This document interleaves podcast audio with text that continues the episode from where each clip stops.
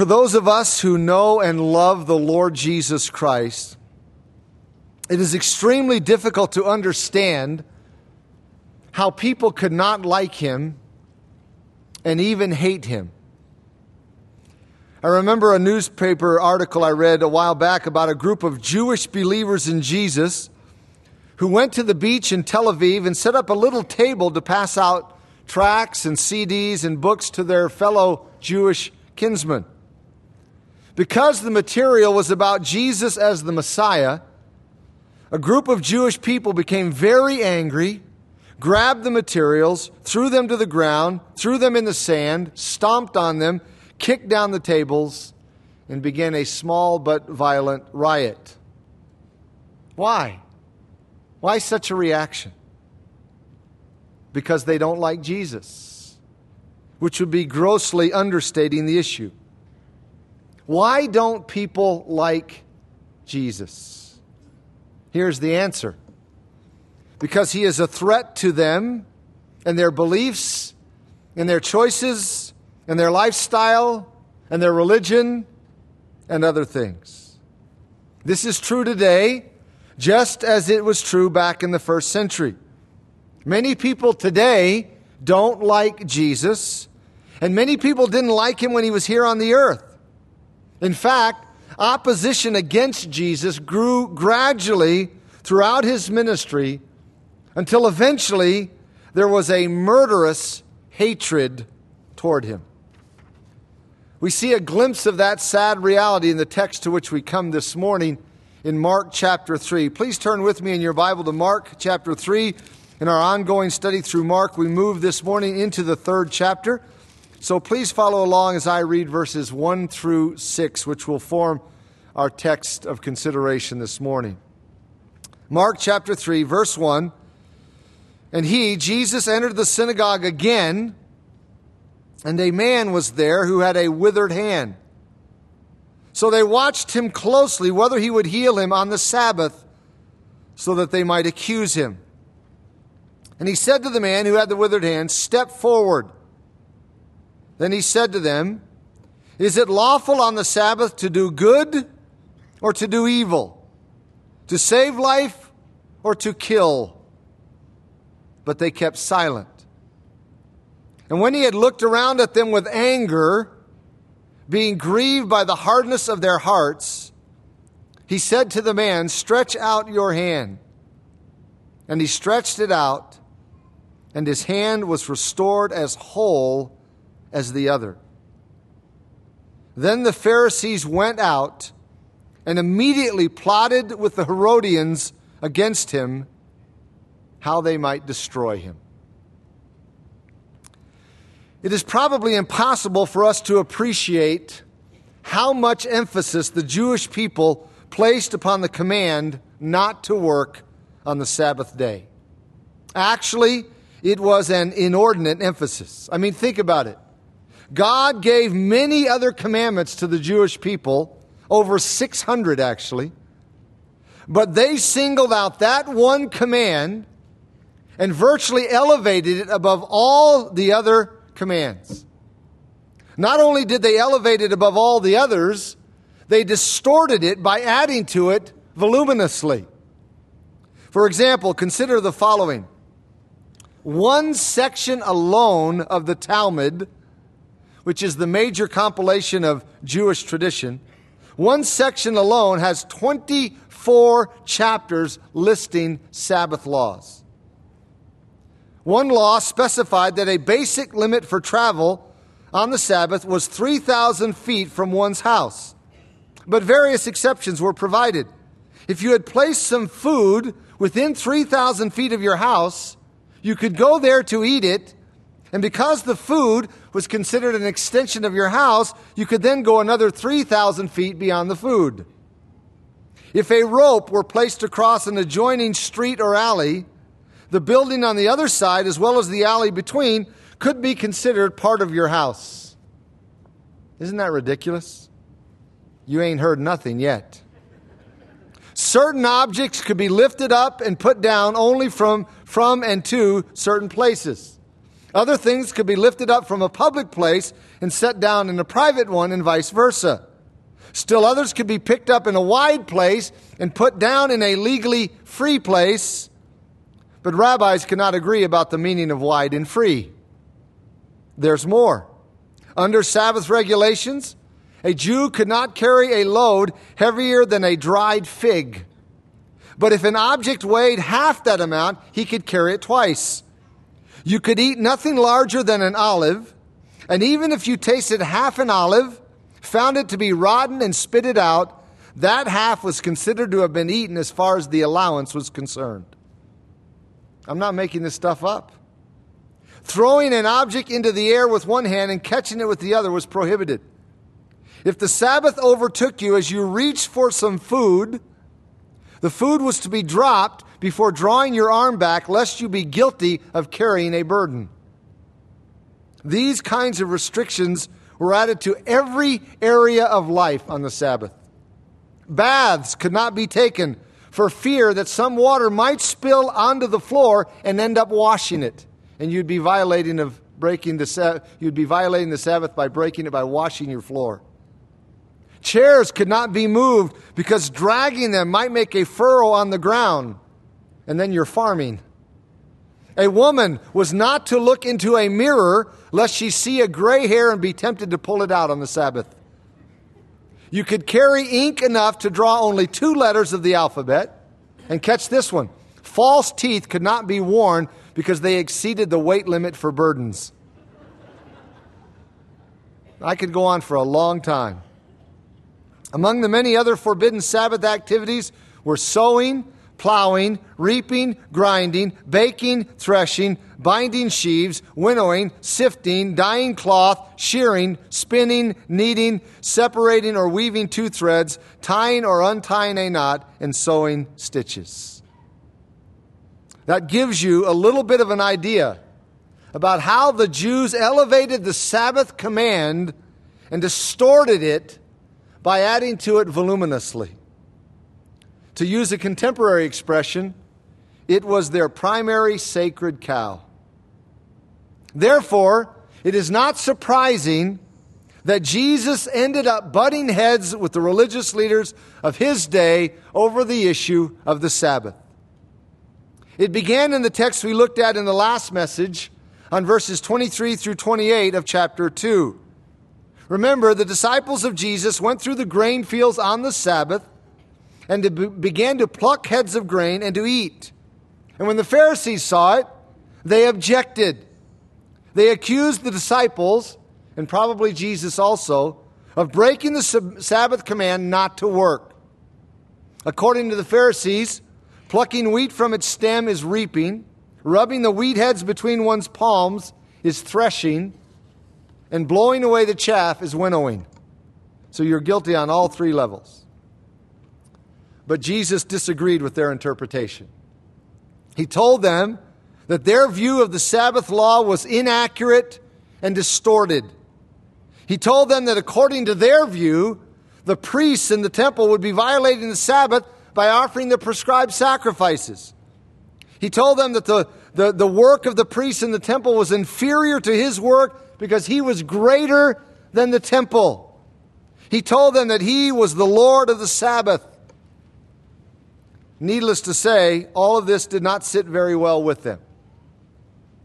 But the irritation and the agitation wasn't over.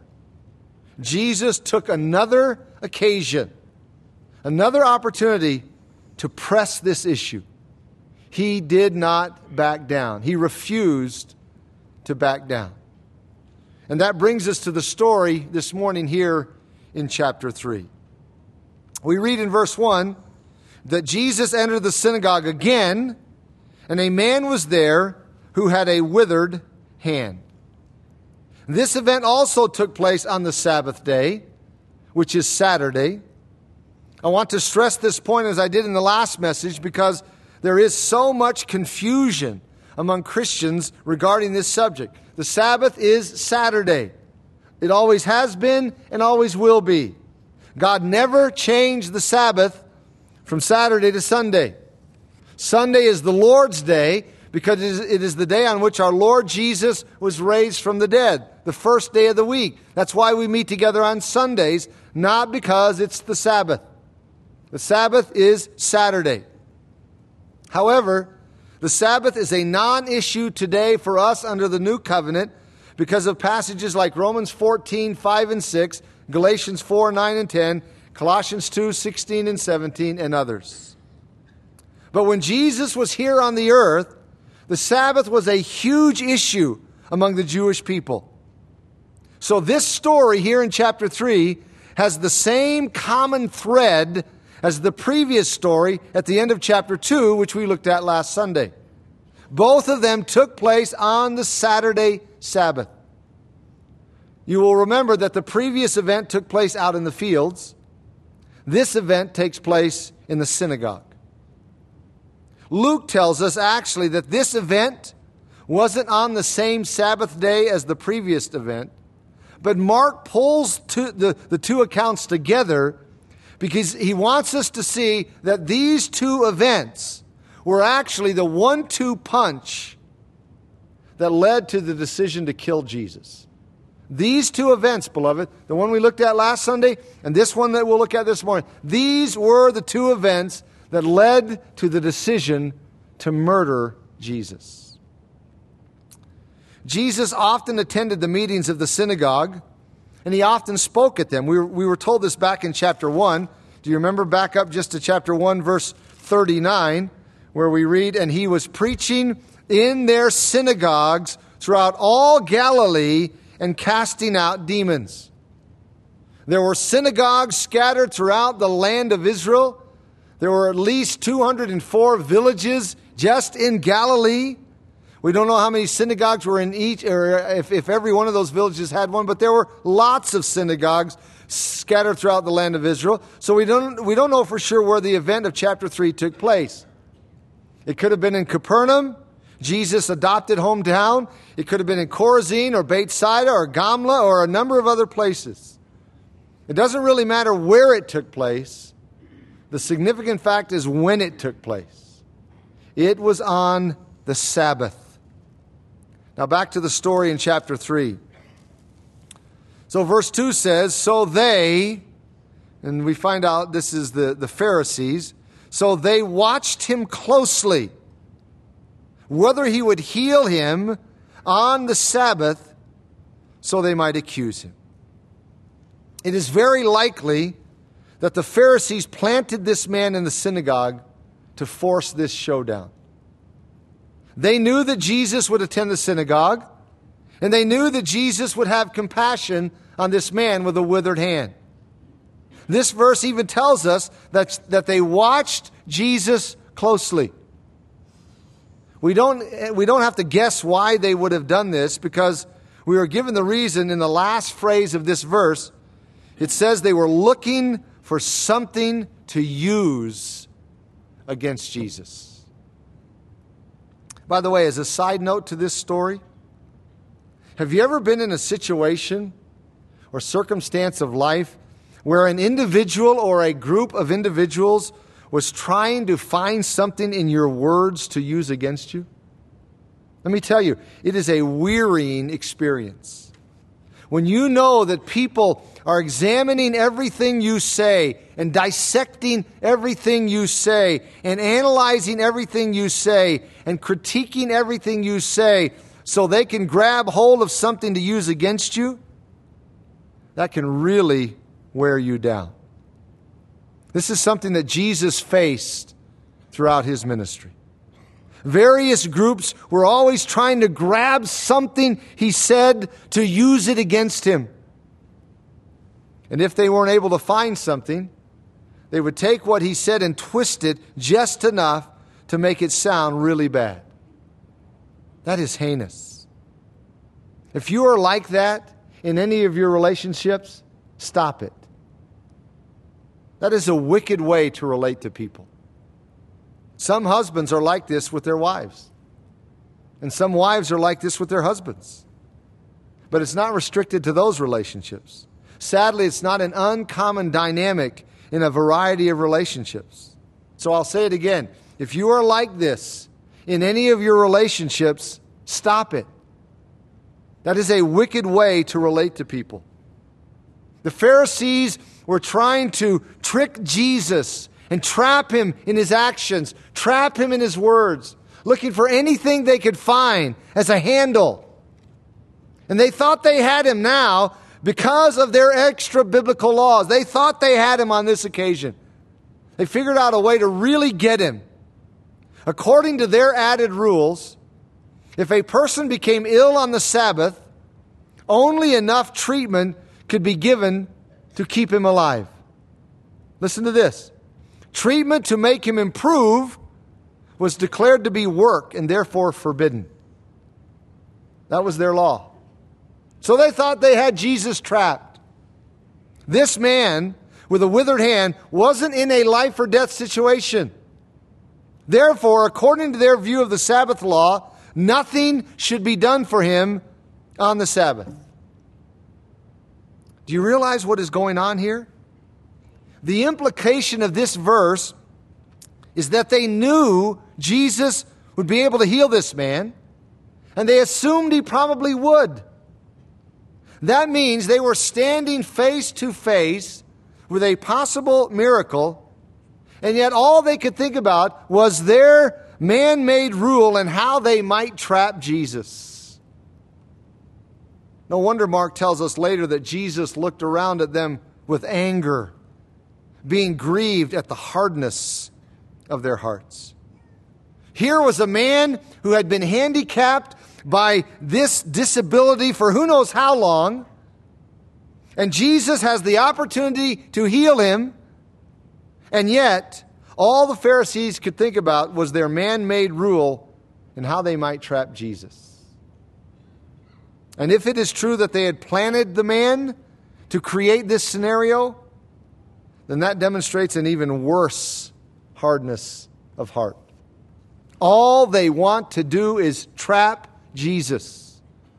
All they want to do is catch him some way. But Jesus isn't going to be snared by them. His wisdom is brilliant. Instead of being trapped, Jesus goes on the offensive. Notice how he does it. Verse 3 And he said to the man who had the withered hand, Step forward. Jesus basically accepted their challenge. He calls this man forward in the synagogue. He's not, he's not going to do this privately, he's not going to do this on the side. Jesus has him stand up in their midst. And then Jesus poses a question to the Pharisees. In verse 4, then he asked them, Is it lawful on the Sabbath to do good or to do evil, to save life or to kill. But they kept silent. You see, nothing was lawful to do on the Sabbath, according to their interpretation. Nothing was lawful to do on the Sabbath, according to their man made rules. You couldn't do anything. But Jesus forced them to wrestle with the question is it lawful on the Sabbath to do good Jesus knew what God's intention was in the Sabbath law given to the Jewish people. The law was for their good. The law was for their benefit. It was made for man's benefit and God's glory. It was made so that man would take some time off from the rigors of his labor, and so that man would take the time to focus on his great and glorious God in worship. That was the purpose of the Sabbath law. It was a good thing, given by a good and gracious God. So it was no contradiction to heal a man of his handicap. Their distortion of the law of God angered Jesus. Their distortion angered our Lord. Not only that had they twisted the law of God and distorted it, they had done so in such a way so as to make God out to be cruel and uncaring and harsh and insensitive and unreasonable. How unreasonable would it be to say that God's law encouraged meanness and a lack of compassion for others? At the end of chapter 2, as we saw last week, Jesus used the story from Hebrew Scripture to demonstrate that God did not intend for his law to be taken that way. The story that Jesus relayed was of David and his men. They were fleeing from King Saul, who was irrationally trying to kill David and anyone connected with him. As a result of having to survive on the run, David and his men were out of food. When they arrived at Nob, where the tabernacle was located, they asked the high priest for some food to avoid starvation. The priest informed them that the only bread was the showbread of the tabernacle. There's no other bread, no other food. You will remember that part of the ceremony of the tabernacle involved 12 loaves of unleavened bread being placed on the table in the sanctuary. And at the end of the week, they were replaced with fresh ones. The old loaves were then eaten by the priests, and here's the key only to be eaten by the priests. Only by the priests. But on that occasion, the high priest gave the loaves to David and his men instead of to the priests. And God never condemned David nor the high priest for that action. What was the significance of that? It is this God did not make a law concerning the priests eating the showbread so as to starve someone who had a legitimate need. That would be so convoluted. That would be so twisted. And the point that Jesus was making was this Neither did God make the Sabbath law so as to prevent anyone from doing good to help out a person in need. So Jesus has presented an airtight case. There's really nothing the Pharisees can say by way of an, of, of an objection to his argument, and that's why the end of verse 4 says, They kept silent. They, they couldn't outthink Jesus, outreason Jesus with Scripture. Verse 5 And when he had looked around at them with anger, being grieved by the hardness of their hearts, he said to the man, Stretch out your hand. And he stretched it out, and his hand was restored as whole as the other. Please notice that Mark says nothing about this man's faith. Nothing. I point this out because many in our day say that healing is available to everyone, and the only reason why some people aren't healed is because of their lack of faith. That's a very popular teaching in our day. Everything is based upon faith, according to this view. But the fact of the matter is, that doesn't line up with all the healing accounts in the Gospels. Sometimes Jesus healed people because of their faith, absolutely. Sometimes he healed people because of someone else's faith. Remember the four friends who let down the man through the, the, the roof of the house? Nothing is said about that man's faith, but their faith, the friend's faith. So sometimes Jesus healed people because of their faith. Sometimes he healed people because of someone else's faith. And sometimes he healed when there was no faith involved on anyone's part. So it is a simplistic and erroneous statement to say, well, if you have enough faith, Jesus will heal you. Only our Lord Himself knows how many people have been confused and disappointed and hurt by that kind of inaccurate teaching that abounds in Christianity today. Nothing is said about this man's faith. Nothing. The text simply tells us that Jesus had the man stand up come forward, and Jesus told the man to stretch out his hand to be healed. And think about what happened here, beloved. Think about it. Think about people watching this man hold out his withered hand and watching it instantaneously transform into a completely healthy hand. Think about the Pharisees seeing this, but instead of marveling, deciding that they finally had something on Jesus to get him killed. Are you grasping this? I mean, here they are watching this man on whom they should have had compassion, for whom they should have had compassion, watching this man's withered hand be healed, and they say, Now we've got Jesus. Now we've got him.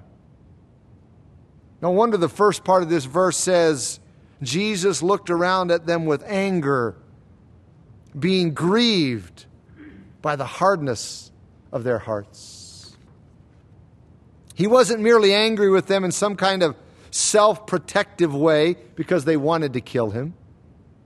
He knew that he wasn't going to die until it was the Father's time for him to die.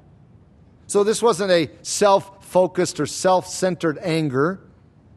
He was angry that their hearts were so hard that they had no compassion on this man and no interest in the witness this miracle provided them concerning his identity. I mean, this was another proof.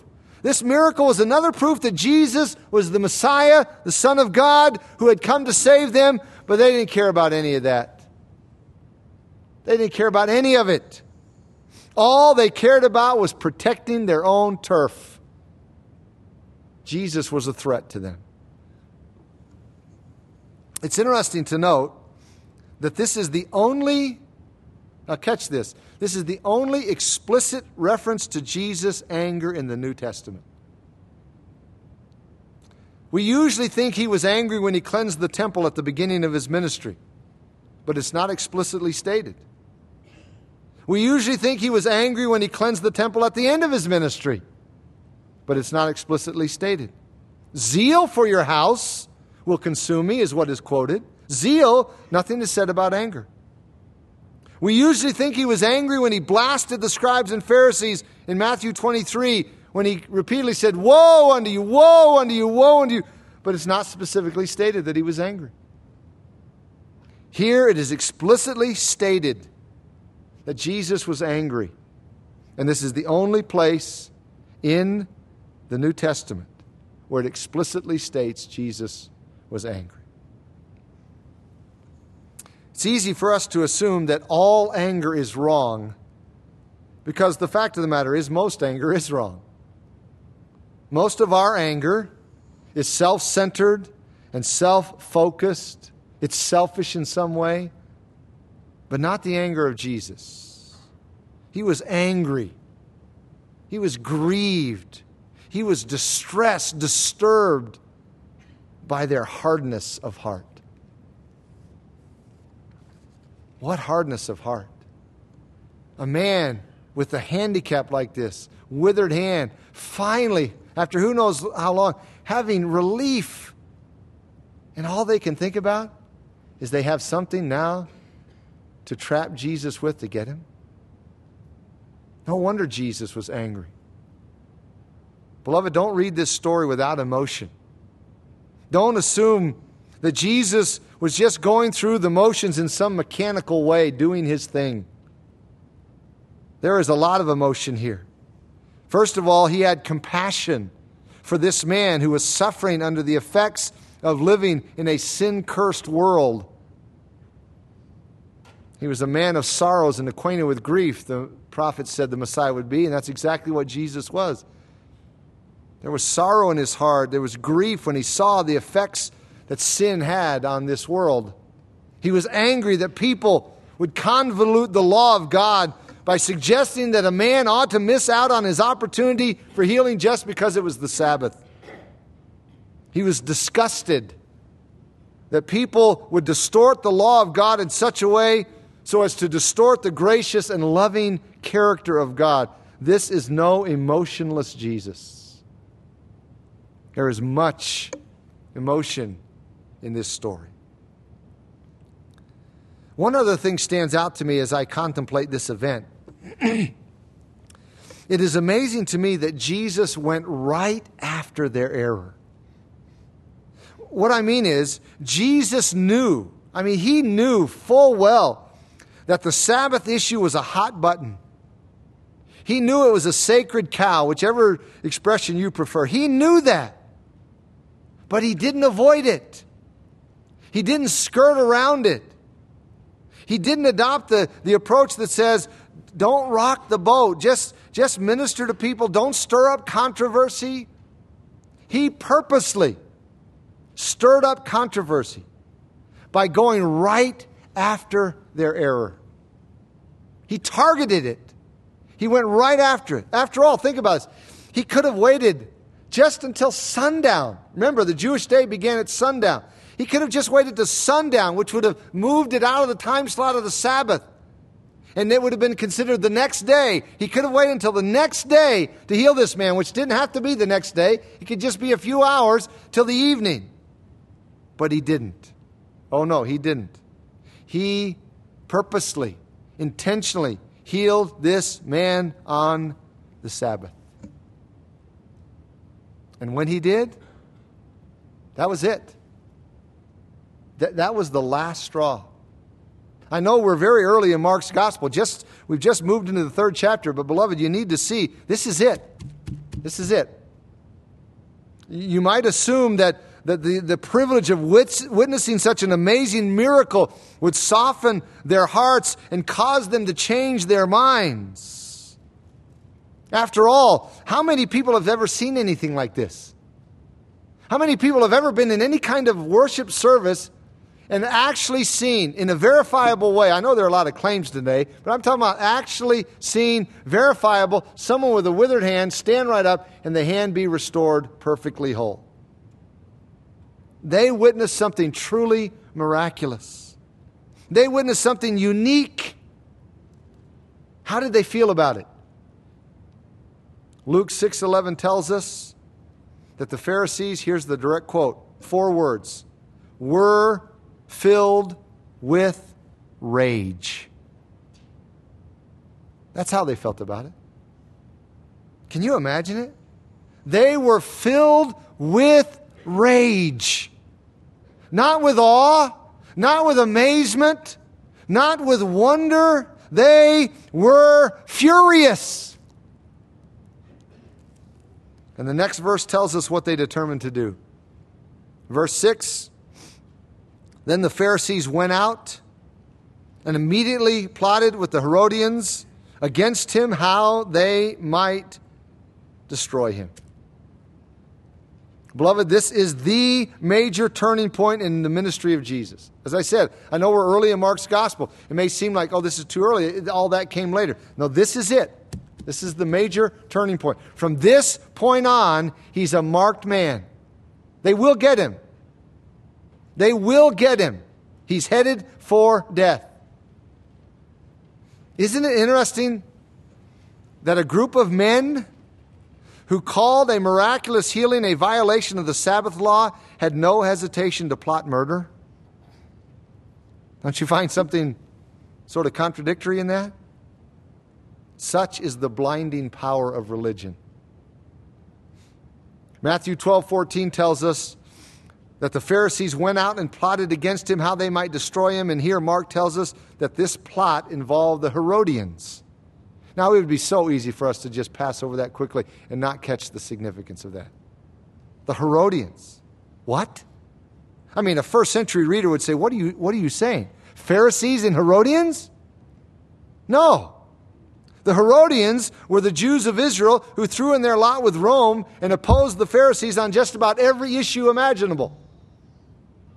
But this was one issue on which they could agree, which shows us how desperate they both were to get rid of Jesus. They both detested Jesus because he upset the apple cart. The Pharisees detested him because he upset the control they had over the people religiously. And the Herodians detested him because he upset the control they had over the people politically. So the two groups joined hands in a common cause to destroy Jesus. It was unthinkable that these two groups could join hands for anything. But they found something. Common cause? Let's kill him. Let's destroy him. Whatever we have to do to murder him, to get rid of him, we have to do it. We can't let him go on. Thus, his early death is inevitable. Of course, this this was all within the plan of God. Things aren't spiraling out of control. From a human standpoint, it looks that way. Because these two powerful groups within Israel, the Herodians, the Pharisees, have now determined they will kill Jesus. One way or the other, they'll get it done. So, from a human standpoint, it looks like things are out of control, but from the divine standpoint, God's plan is being carried out exactly. God had pre planned the death of his son, but mark it well. Please understand that in no way takes away from the evil and the wickedness of those who plotted to murder the blessed Son of God. They are eventually going to murder him. And that's the right term, by the way. It was murder. It was a murder. They murdered him. And it all started right here in these two controversies concerning the Sabbath. You can trace it all back to right here. Beloved, aren't you thankful for the sovereignty of God and the sovereign workings of God? It is mind boggling how He can take the wicked schemes of man, the wicked schemes of, in this case, of the Herodians and the Pharisees. God can take the wicked schemes of man and use them for His own purposes, His own glory, and the good of His people. And that is exactly what He did with the death of His Son. God used the wicked actions of sinful people who murdered the innocent, blameless Son of God to provide for our redemption. God's ways are amazing. You just stop to contemplate them. The way He orchestrates, the way He works. He can take what looks like an impossible situation and bring good out of it. He never loses control. He is worthy of our praise, and He is worthy of our trust. Do you trust Him? When things look like they're out of control in your life, do you trust Him? Have you trusted His Son, Jesus, for your eternal destiny? If not, you need to understand that there's a sense in which you're no different than these who plotted to murder Him. What I mean is, anyone who rejects the Lord Jesus and refuses to embrace Him as Savior and Lord will be sent away from Him for all eternity to the judgment of God. So there, that's why I say there's, in a sense, there's a sense in which it, it is, there's no difference. If you hate him and plot to murder him, or you just ignore him and refuse to be right with him, you end up the same place. All will end up the same place. So, where do you stand with Jesus today? Don't console yourself by saying, Well, I'm, I'm not like the, the Pharisees and the Herodians. I would never murder anyone. I would never murder Jesus. I just don't want anything to do with him you'll end up the same place. You need to submit to Him. You need to yield to Him. Remember, He claimed, we saw it last week, He claimed to be Lord of the Sabbath. He is Lord. And the only right response is to submit to Him as Lord. I urge you, I urge you to do that if you've never done so. Let's bow together as we close this morning. As you bow your head in closing this morning, I, I seriously, really ask you to think about where you stand in relation to Jesus. Whatever you do, don't, don't take comfort in the fact that you would, you think you would never hate Jesus like these people hated him, that you would never plot to murder him and destroy him. Don't don't console yourself with that thought. It doesn't really matter in a sense. Because if you've not yielded to Him as Lord, if you've not submitted to Him as Lord, you still will end up separated from Him for all eternity. So ask yourself the question honestly Is Jesus your Lord? Have you received Him as your Lord and Savior? Have you yielded to Him as such? That's the, that's the question, that's the issue that faces every human being on planet Earth. Even if we're not like the scribes, the Pharisees, the Herodians, that is a question that faces all of us and must be answered eventually, one way or the other. If you're here today without Jesus as your Lord, surrender your heart to Him. You can do that right where you are seated, right there in the quietness of your heart. You can call out to the Lord in your heart. He will hear you. You can say, Lord Jesus, I know that you are Lord, and I want to surrender my life to you as such. Forgive me of my sin. Save me. Cleanse me. Take me. Begin making me the man or the woman you want me to be. Make sure you are rightly related to the Lord Jesus. Father, thank you for our time in your word this morning. What, a, what an amazing story. It, it really is. To think of this going on, to think of this happening, to think of Jesus challenging the Pharisees, challenging their notions, their views, their interpretations, going right after the issue, forcing the issue. And to think of him healing this man. Oh, what, what compassion our Lord had for people who suffer. To heal this man. And then to see this, really, in a sense, an unbelievable response. It's, it's, it's unbelievable to us, those of us who know and love your Son, the Lord Jesus, because, because of the transformation of grace in our hearts, we, we, can't, we just can't conceive of that kind of response. But that was the response. And to think that this was the issue, this was the issue that from a human standpoint sealed our Lord's fate. They were going to destroy him eventually, one way or the other. And yet, Father, we know from your word that none of this was outside of your sovereign plan. You always are always in control. You are worthy of our trust, always in life even when it feels like things are out of control, even when it looks like things are out of control, you are worthy of our trust. May we always trust.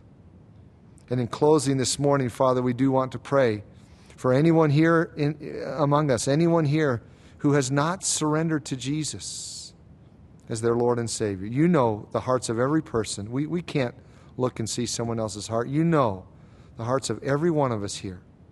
And you know where we stand with the Lord Jesus.